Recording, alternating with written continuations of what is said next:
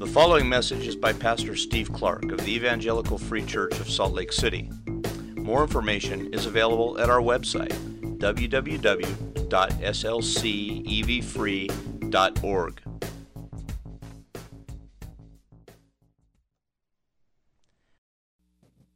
Father, we do ask that you would speak.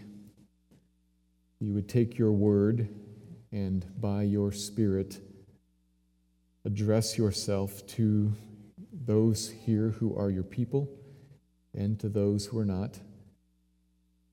You would draw individuals to yourself. Perhaps for the very first time, perhaps you will save someone here this morning. Perhaps, Lord, you will draw those who already are yours and have wandered, or who are struggling, or who are unclear, unsure about how to, how to proceed ahead. Perhaps you will draw them along and, and, and teach and convict and encourage. Do that individually. And then, Lord, as a corporate church body, would you, by working individually, would you work corporately to make us a, a church that is different, a church that is in pursuit of you by your means. A church that is a more accurate reflection of who you are and, and what you are like, how you work in the world.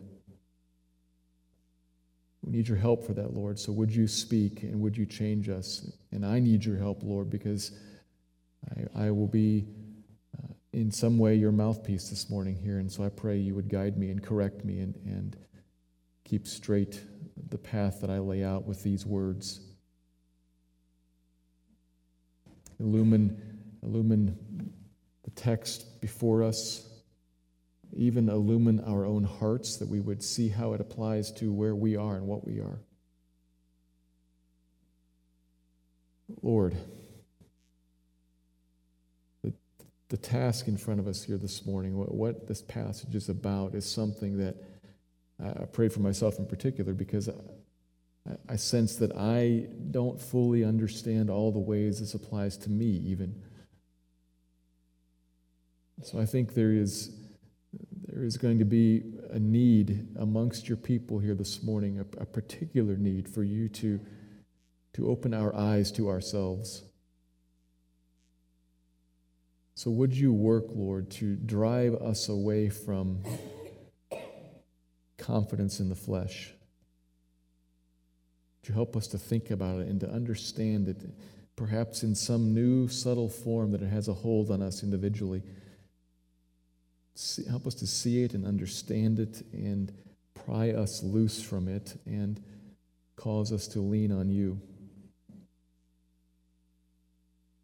Produce, therefore, a people that are happy and then holy trusting in you and not in ourselves. We don't want to be a religious people, Lord. We want to be your people. We don't want to be people of, of, a, of a, a particular religious practice. We want to be Christians.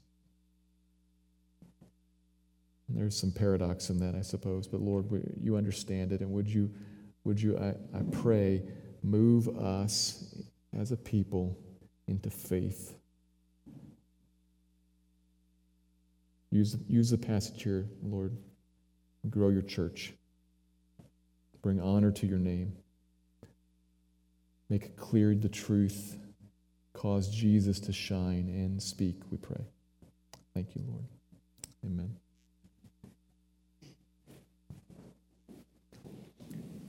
Turn our attention this morning to Philippians chapter 3, where we have seen that Paul has just begun a new section of this letter. For a chapter plus or so, he was exhorting the church to walk as citizens worthy of the gospel. Began that end of one and moved through chapter two, and then talked about some models of that lifestyle that he would be sending their way. And then he changed direction as he came into chapter three to discuss threats to such a life. He has in mind, in particular, a certain type of false teachers who, who may become a danger to the church because they were a danger to all of the church throughout the Mediterranean. He expects they'll come around Philippi also, and so he wants to warn them and protect them. But before he turns particularly to that issue, he wants to drape over the whole final section of the book a single command to rejoice. Looked at this last week. Verse 1, chapter 3 rejoice in the Lord. And that last part, of course, is critical in the Lord. Because Paul knows full well that these folks in Philippi, just like us, they face all kinds of disappointment and hardship, and yet he tells them to rejoice.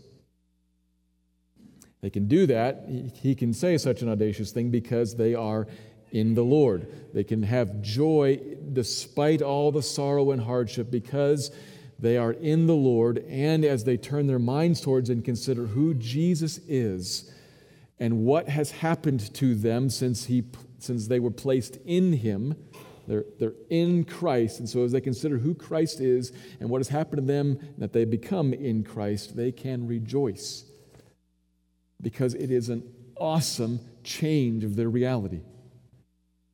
So much good has happened to them. In fact, that's why Paul is so concerned to guard the church from false teaching, is that he doesn't want them to miss out on that good. He doesn't want them either to, to miss it all completely or to miss the experience of it, to miss the day by day walking in it.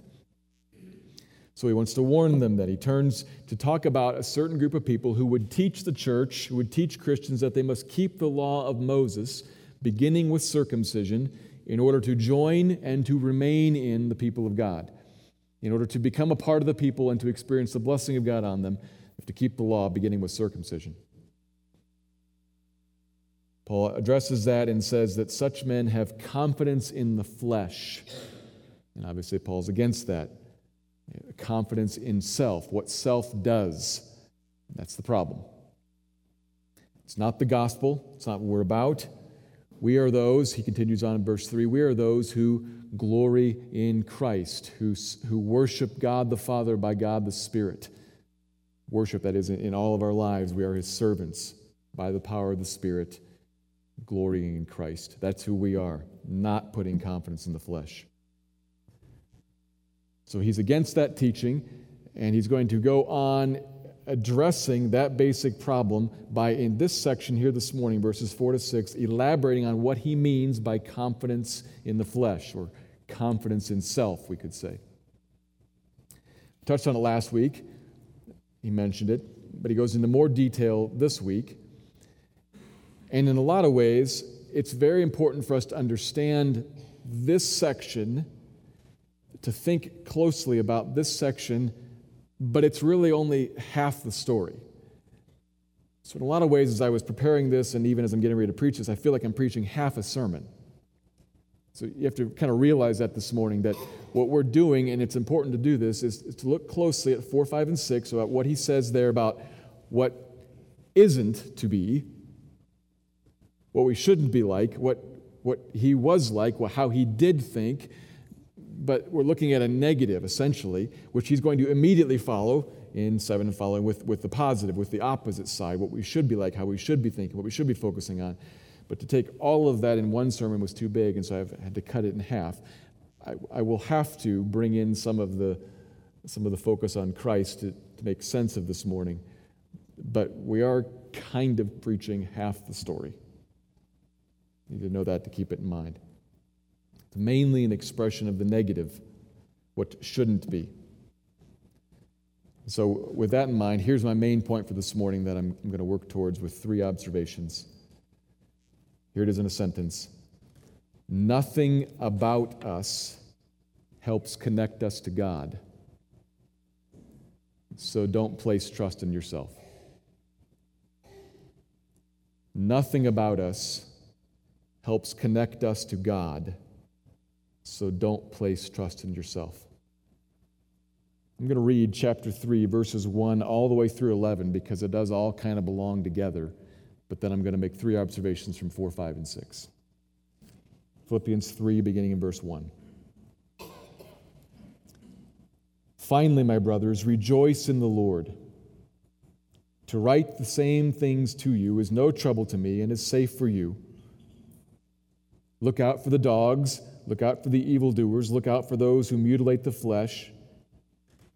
For we are the real circumcision, who worship by the Spirit of God and glory in Christ Jesus and put no confidence in the flesh. though I myself have reason for confidence in the flesh also. If anyone else thinks he has reason for confidence in the flesh, I have more.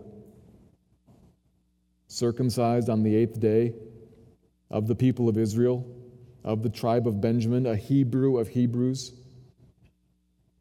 As to the law, a Pharisee. As to zeal, a persecutor of the church. As to righteousness under the law, blameless. But whatever gain I had, I counted as loss for the sake of Christ. Indeed, I count everything as loss because of the surpassing worth of knowing Christ Jesus my Lord.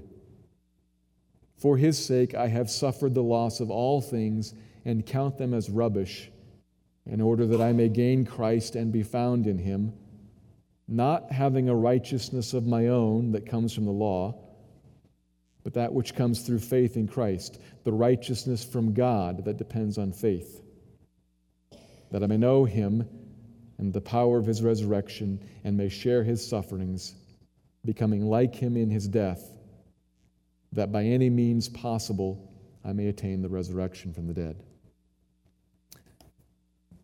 Verses 1 through 11, but we'll focus on 4 to 6. I'm going to make three observations, and here's the first one laying the groundwork for, for the other two. First observation our great need and desire is to be accepted into fellowship by God.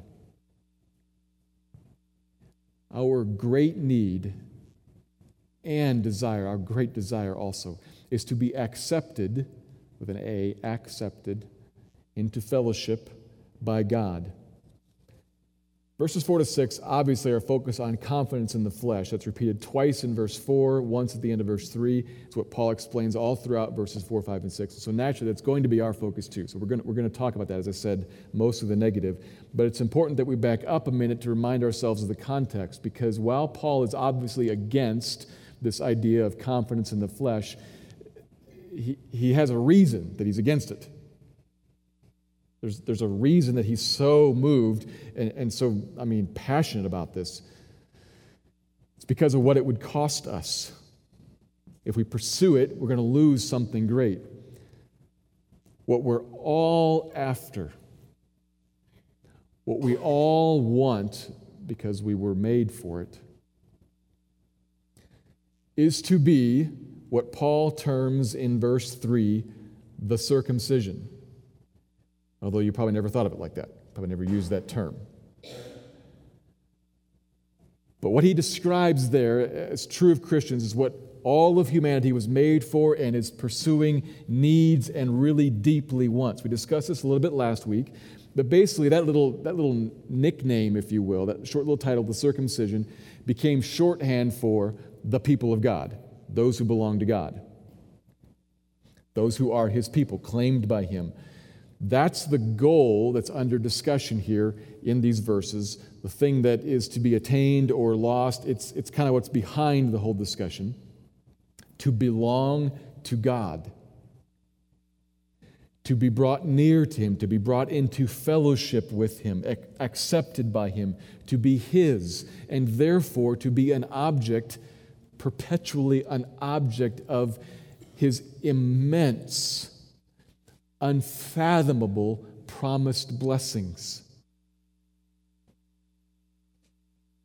To be a recipient, not just in, in the moment and not just here and there, but forever and always a recipient of grace poured out on us, of the goodness from the omnipotent, omniscient God poured out on us. That's what we want and long for. To be one of His, to be an object of His grace recipient of his blessings.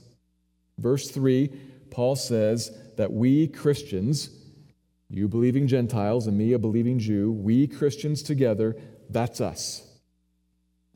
We are the circumcision.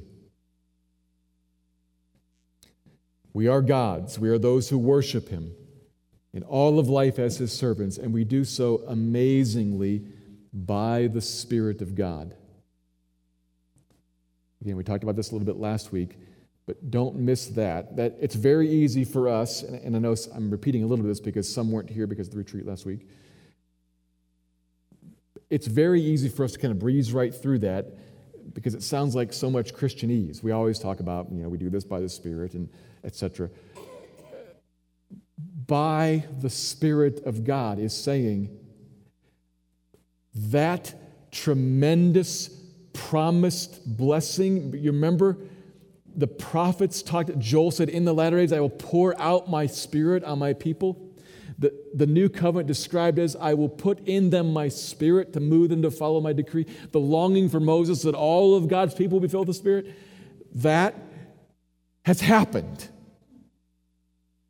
So you serve, you worship God by the Spirit. You have the Spirit. Blessing of blessings. You, in you. Awesome.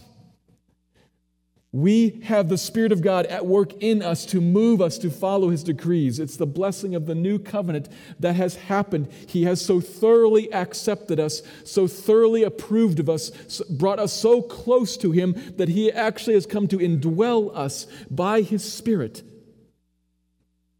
which changes everything. It actually is at work to change you, let alone all of the realities around you to become a different person and to experience the presence of the good one, the presence of God. That's what we were made for. That's what we all long for. That's what we need. To be one of His, to be accepted, to be drawn near into fellowship with Him, actually indwelt by Him. And that happened. How did that come about? Not because of anything in us. Not because of anything about who we are, not because of anything we've done, but only because of Christ which is why, finishing verse 3, we glory in Christ Jesus and put no confidence in the flesh. Because that thing that we want, that thing that we long for, that thing we need, be one of God's brought near and blessed by Him, has been accomplished by God in Christ crucified. That's the gospel, has nothing to do with us. Those who put confidence in the flesh miss this. He talks about them. They aren't the circumcision, though they think of themselves as such. They aren't the people of God, though they think of themselves as such. We would miss that. That for which we were made and we long for, we would miss it if we placed confidence in the flesh. We miss it in one of two ways either miss it completely or miss the experience of it. miss it completely. That's possible. I don't know who I'm talking to, but it's possible that you are missing this completely. We are all born, we all grow up in need of this, but we all are born and we all grow up. And you sit right now, perhaps, I don't know who you are, but perhaps still separated from God, outside of this blessing. and nothing about us, nothing we are, nothing we do, nothing we could do can fix it, can change it.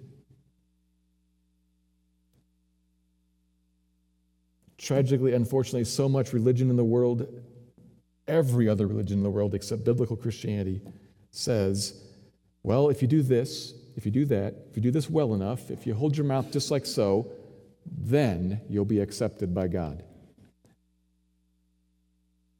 It's not true. What separates us from God is our sin, and no action we do can ever take care of our sin.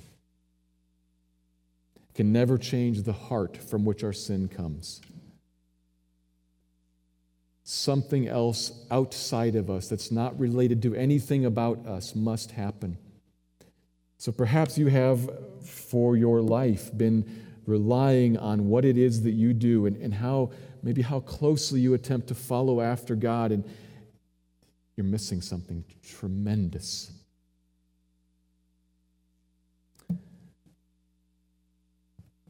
However, I know that most of us sitting here, you are Christians, and I want to raise this issue for you. The rest of the sermon still applies to you. It's easy, I think, easy for Christians to say, Okay, So, what we're talking about is that you can't get saved by works. Thankfully, I'm already saved, so I can take the next 45 minutes off. This still applies to you. Deeply so. Because while you probably, assuming you're a Christian, you have not missed this completely, many of us miss it in, in our day to day experience, miss the, the beauty, miss the wonder of being accepted, drawn near by God, and a recipient of His blessing. Because we interact with Him, we attempt to walk with Him, depending on me. As we're going to see Paul say, that, that is, that's all wrong. There's still nothing in us that makes us acceptable to God. There's still nothing in us that draws us near to Him. Paul's going to elaborate on, on that in the next two points. What I'm trying to do right now is hold up in front of you something wonderful. That Christian, you need to pay attention to the, what follows so that you don't miss this and lose the experience of it. You need, you were made for, you long for. Acceptance from God, the experience of Him and His blessing outpoured on you. So that's right here on the table. Don't miss it. Keep listening.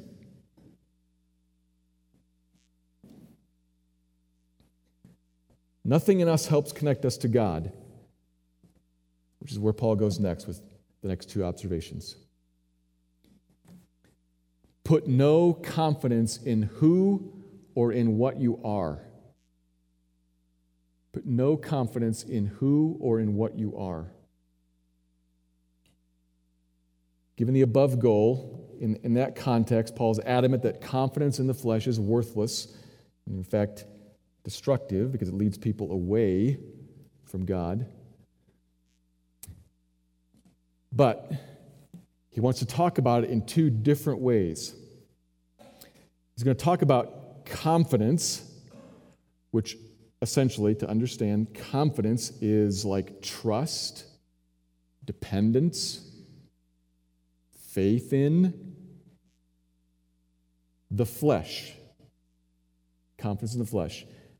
Two different ways he's going to talk about flesh who we are, who I am and what I do, how I behave, what I achieve, how I perform.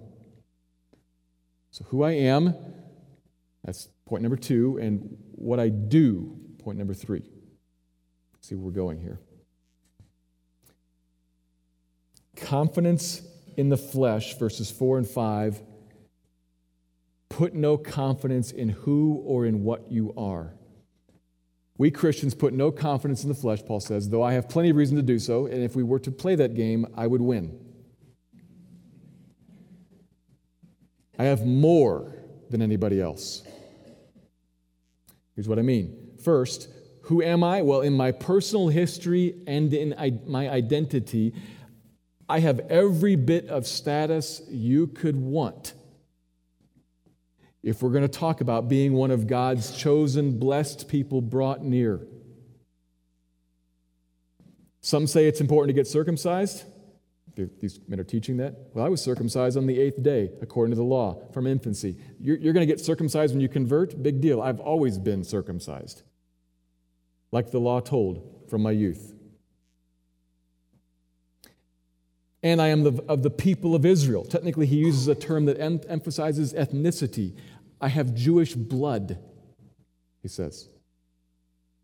I'm of the tribe of Benjamin. I can trace my lineage. You know, not all Jewish people can trace their lineage, especially after the exile. That all got all messed up. I can trace my lineage. I am of the tribe of Benjamin, and that's a good tribe in Jewish history. It remained loyal to Judah. Benjamin is the place where Jerusalem is. He's named after the first king of Israel, Saul who, well, as we know, was not always good, wasn't always bad either. I'm a Benjaminite. I have Jewish blood, circumcised my whole life. I am a Hebrew of Hebrews, which is not just like saying I'm a man's man. What he's saying is that I'm a Hebrew born to Hebrews, and we were very careful to keep ourselves Hebraic. in language and in culture. We, we kept ourselves from being corrupted by the Gentile world. He's recounting who he is, and he's saying, You don't get any more Jewish than me. You don't get any more son of Abraham than me. You don't get any more object of God's blessing, recipient of the covenant promises than me. I have the right pedigree. He recounts that, and of course, he recounts it all in the context of meaning and that didn't matter. That's what he means, of course, the context. It's all of no avail. Not that that's wrong in and of itself. Nothing wrong with being of the tribe of Benjamin. That's fine. Nothing wrong with being circumcised. That's fine. We talked about this last week. Paul himself would even circumcise Timothy because it was useful in some situations. There's nothing wrong with that in and of itself. The problem is placing confidence in it, trusting in that status, trusting in this is who I am, and therefore I am accepted by God, drawn near and a recipient of his blessings. I'm an American of the tribe of Lutheran, baptized when I was young. Which doesn't, of course, just apply to denominations that baptize infants. There are many people sitting in churches right now, maybe this one, and there are many people not sitting in churches right now who think just like that. Take out Lutheran, take out baptized when I was young, and put in baptized whenever, walked the aisle whenever, raised my hand at such and such an event. Thinking of themselves as acceptable to God because they have a church background, they have the right pedigree. I was raised in such and such a church. You know who was the pastor of that church? Famous guy X. So surely if I was there for a long time, I'm okay, right? I was baptized and confirmed, and I never rejected it. Or I have a longer list related to their personal family. I have believing parents. I have missionary parents. I have a dad who was a pastor. I have an educational heritage. I mentioned this last week. I'm an ICS alum.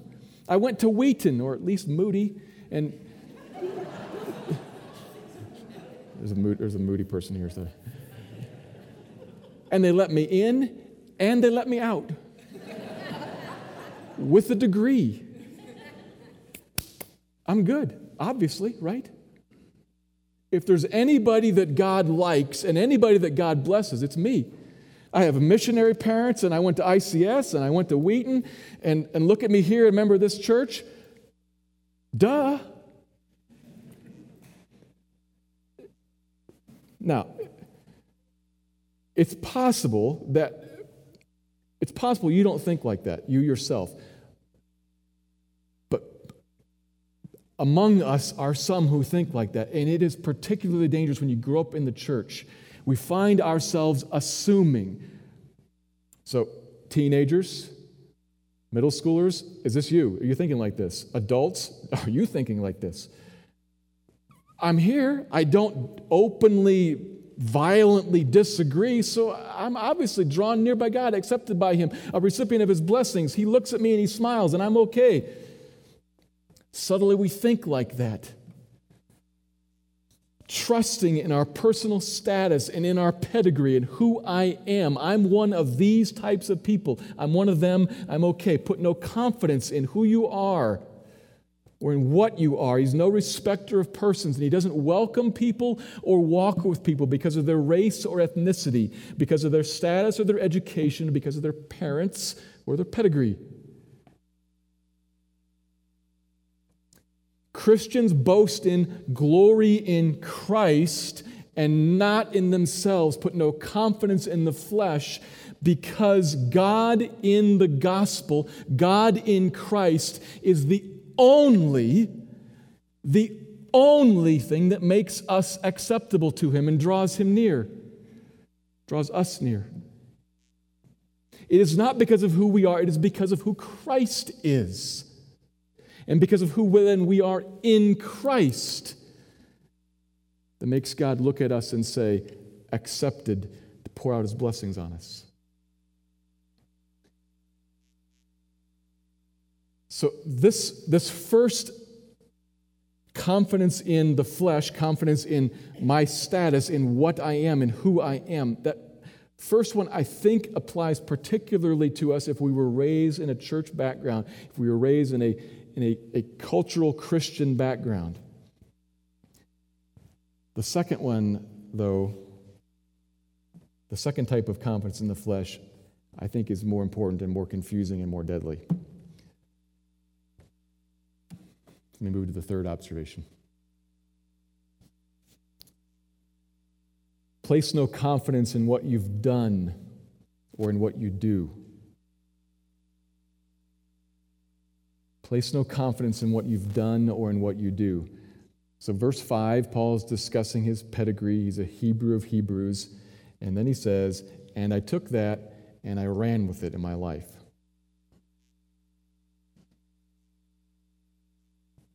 So, what, what he's doing here a little bit is, is saying something like if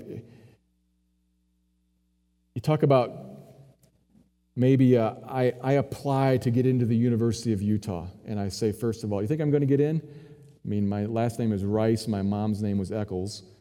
And so, I mean, you think I'm going to get in? And secondly, I scored in the 99th percentile on the ACT and the SAT, and I have a massive resume full of stuff I've done. Think I'm going to get in? That, that's what he's doing now.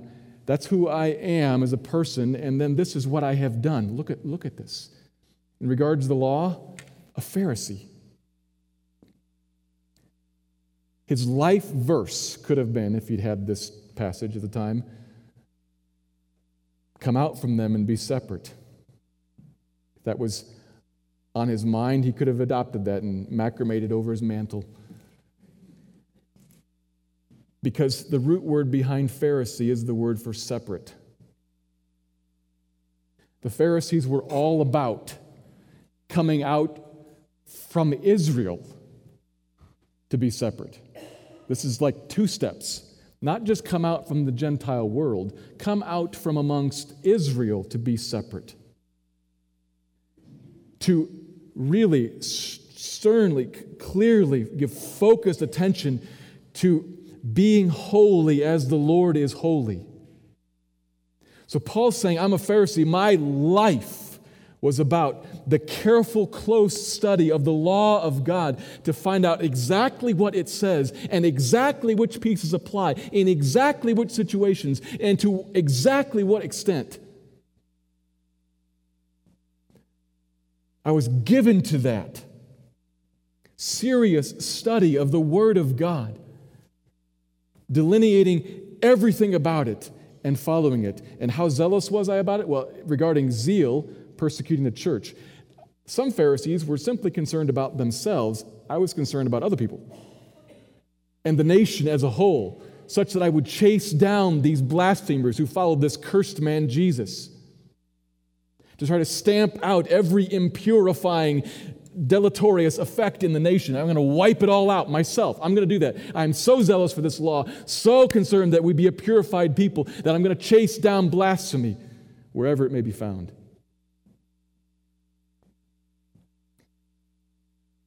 Zealous and, re- and regarding the law, blameless. Verse 6 As to righteousness under the law, blameless, which doesn't mean that Paul thought of himself as sinless. Because obviously, the law repeatedly has stipulations and concerns with what do you do when you sin? Which sacrifices do you offer? What Paul means to say is that I got all of that exactly right. Not I lived sinlessly, but when I sinned, I offered the proper sacrifice in the right way at the right time. Always.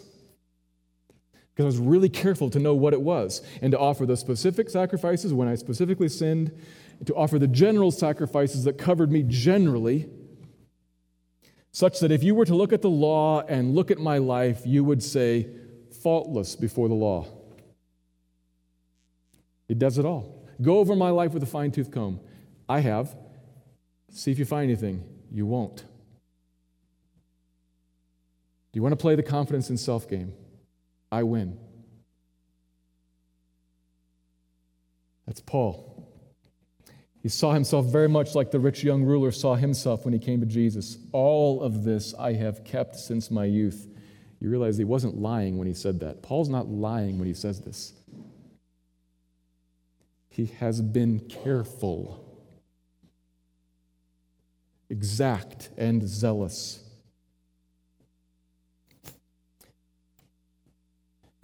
That all seems remarkable. So, why didn't that leave Paul accepted into fellowship by God?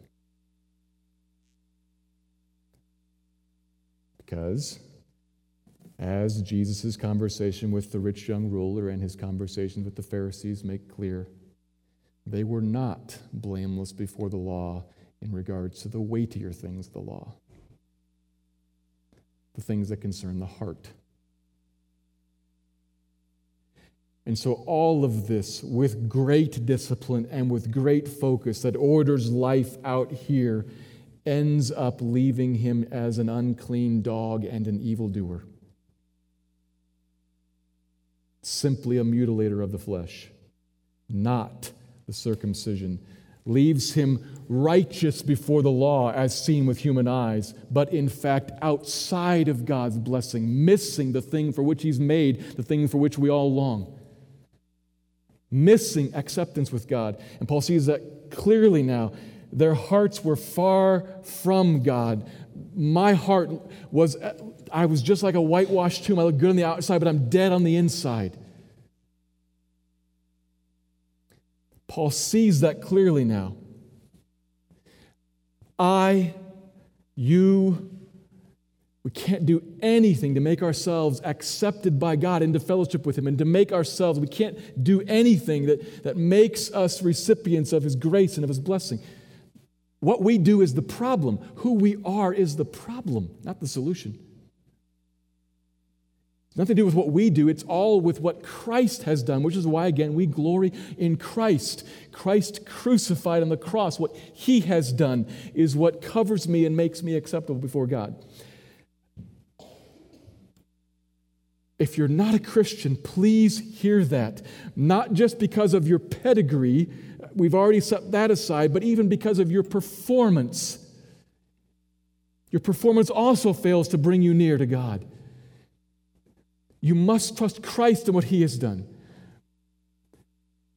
That's true for those of us here who are not yet Christians. But again, I know I'm speaking to a larger group of Christians, and we need to be really honest about something.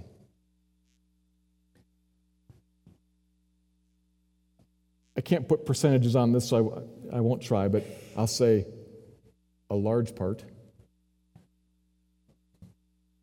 I think a large part of modern evangelicalism is little more than organized confidence in the flesh.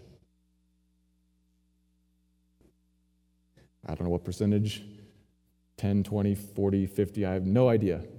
But some large part of what passes for evangelicalism is functionally little more than organized confidence in the flesh. Because what we lead with when we talk to each other in the church, what we lead with is discussion about summoning to accountability in regards to performance. Now, I immediately need to draw a line right here. Because are we called to be holy? Yeah, indeed, indeed. Are we called to obey? Yes. Absolutely. And so I do not mean to say, and I want to very quickly counter and be extremely clear about, I am not saying that obedience is irrelevant. It's very relevant. What I am getting at, what I am attacking, is confidence in that obedience to make me acceptable with God and a recipient of his blessing. To be accepted by God into fellowship with him, and therefore to have his smile come out on me and, and his grace poured out on me, I must do And if I do, if I perform, if I achieve, if I perform these certain things, these, these rights, if I am, let's say, if I attend church regularly and give my money regularly, I'm picking some of the superficial things, then God's pleased with me, right? Let's move to another level. If, if I study my Bible regularly and if I pray consistently, then, then God will bless me, right? And if I do everything I can to, to grow up my kids in God's way, then He will bless me, right? And, and grow them up to be the right kind of kids, right? He has to because I performed properly. It's confidence in the flesh. It's all over the church. And this is the part where I, I prayed in the beginning. This is so hard to, to notice and so hard to draw out, even in my own life as I look at myself. So it's very difficult for me to talk about others generically. So I'm, I'm praying the Spirit will take something here and make sense to you.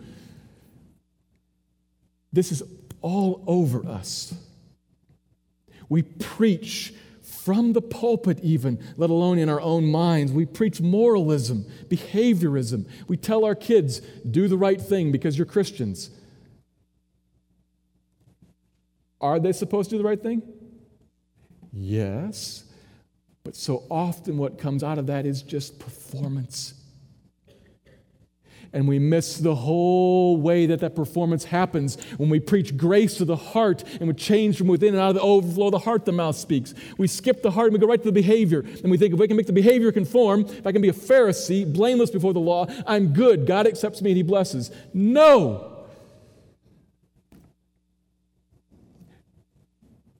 Now, I say that, I got a little carried away there. I said it with an elevated, because I don't only want to say no, I want to say no also. Because some of the church, of this amorphous group that I don't know how big it is, but some of the church that places confidence in the flesh does so very deliberately, very openly, and needs to be no, not the gospel. Leave the people of God alone with that. And some other portion needs to say, No, oh gosh, give yourself a break. Would you enjoy the grace and the goodness of God? Please, please rest. The answer behind both of those is because you are already accepted. Because you have already been drawn near. And ironically, when you try to perform yourself into acceptance, you're running away.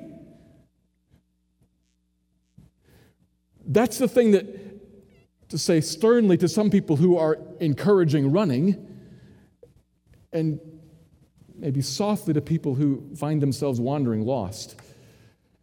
I don't know who you are. I have no idea how much one group is in size compared to the other, but there is a problem in the church I don't just mean in this church, although it's, I'm sure, here too. There's a problem in the church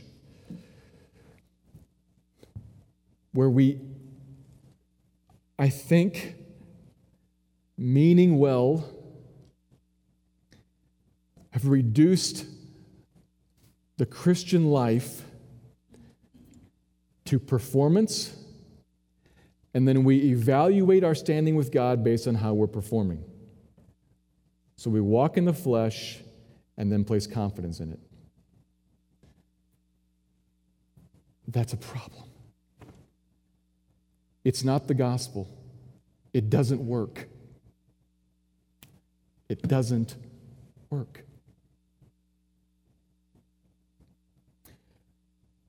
Are we to obey? Absolutely. But our obedience isn't to make us accepted into fellowship and blessed. It is driven by, hear this please.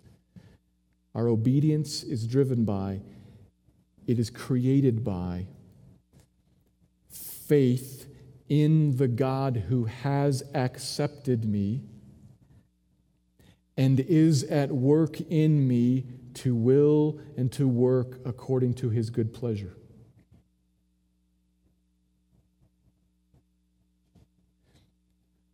I turn to Him, I read the Word, and I find out that's what I'm supposed to do. And if I then skip God and set about doing it, I have turned to the flesh. But if I read the word and I say, that's what I'm supposed to do, and I turn to God and say, oh, I don't, or I don't perfectly, I wish I did more, help me would you open my eyes to see the goodness in this and the goodness of you, the God behind it who would command it, and to believe that you will be at work, giving me strength in my hands as I step out, trusting you to meet me just on the other side of what I can see. I can see this far, you will meet me just on the other side of that to sustain me and carry me forward because you always deal with me in grace. I'm not going to perform to get you to deal with me in grace. I'm going to believe that you do deal with me in grace. By faith, I will then step out in obedience. It is the obedience of faith. That's how Paul begins Romans and ends Romans both. Obedience is critical, but obedience is not to make me acceptable. It is because I am accepted that I can trust Him to work in me and to sustain me in my obedience.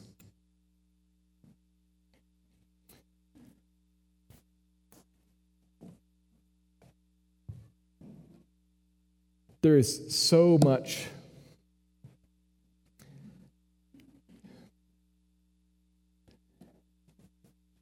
I, don't mean to just make, make some kind of, uh, of flippant statement here. Sometimes we contrast, you, you hear people talk about Christianity is not a religion, it's a relationship. Well, depending on what context it is, of course it's a religion. So I'm, I'm, trying to, I'm not trying to go into that discussion. I'm going to leave that aside and say considering religion as a performance that attains, as all of the world's religions are. Christianity is not a religion.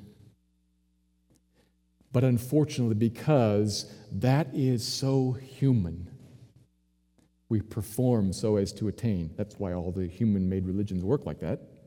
It comes natural to us, that's how we think since we've fallen. Because that comes so naturally to us, we unfortunately, as Christians, attempt to walk out our Christian faith as a religion. Look at that in your life. Look, look for it in your life. I wish I could be more exact. As I said, I'm trying to look at it in my life and find it in me. I, I find it in places where I think, be real honest with you, I, every, every Saturday night, I'm saying, Oh God, I got to preach tomorrow. Oh God, I got to preach tomorrow. Help me. And then what I do, I start looking back through my week and thinking, Where have I sinned? Where have I sinned? Where have I sinned? And I start repenting. And then I realize, should I repent of sin? Of course. Is, is it entirely appropriate that, that, to think that sin creates a barrier with God that I want to remove? Yeah, of course. But the reason I'm doing this right now, why am I doing this right now? Is so that He'll bless me tomorrow. I'm very religious. you are too. I don't know where. That's the tricky part is that I don't know where. Must I repent? Of course, yes, yes, yes. Must we obey? Yes, of course. But what you must watch for is the, the very human tendency to place confidence in the flesh and to think that if I do right or if I sort out what is wrong and thereby do right, then God will be pleased with me and then God will bless me. In other words, I'm going to earn this. It is a works righteousness, it is a dependence on self. And it's not the gospel, it's false. It does not bring God's blessing and it doesn't change you. And it leaves you missing, way back to the first point, the thing we're all after communion with God. The joy of walking with Him, experiencing Him. Ironically, that's what we want, and we set it aside and try to get it. Place no confidence in what you've done or in what you do. Place no confidence in who you are or what you are. And where Paul goes with this, obviously, is place all confidence in Christ and in who he is and in what he has done. For his sake, I have regarded all of this, I see it now as rubbish, pointless. Not wrong, just not the question. It's all about Christ.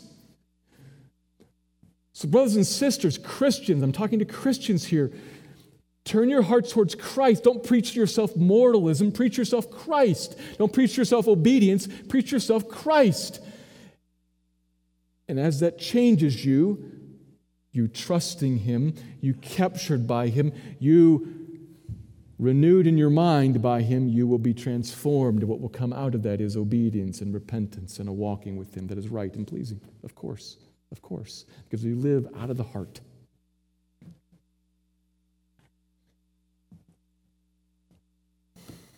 So there's nothing in us that contributes to us being joined to, to God, so we shouldn't trust ourselves. But there is everything in Christ that joins us to God. So we should trust Him. Let me pray.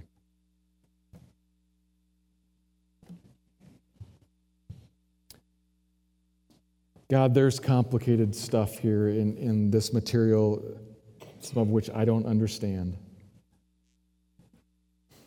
So I pray that you would take what, what I have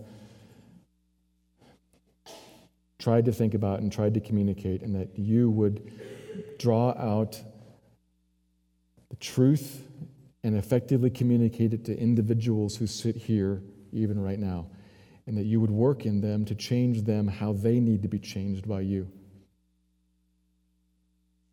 That is our hope, Lord, that you would be at work to build your people and to build your church. That individually, Lord, as we sang earlier, that you would speak to your people and draw them after you for your glory and for their good. Give freedom, Lord, to those who are, who are running like hamsters on the wheel trying to please you. And give restraint and conviction to those who are deliberately teaching them to do so. Help us to understand your grace and to, by faith, walk with you. Grow in us then obedience as we trust you. Change us on the inside that our outside performance would be different. We look to you for this, Lord, and, and trust it to you. Thank you. Amen.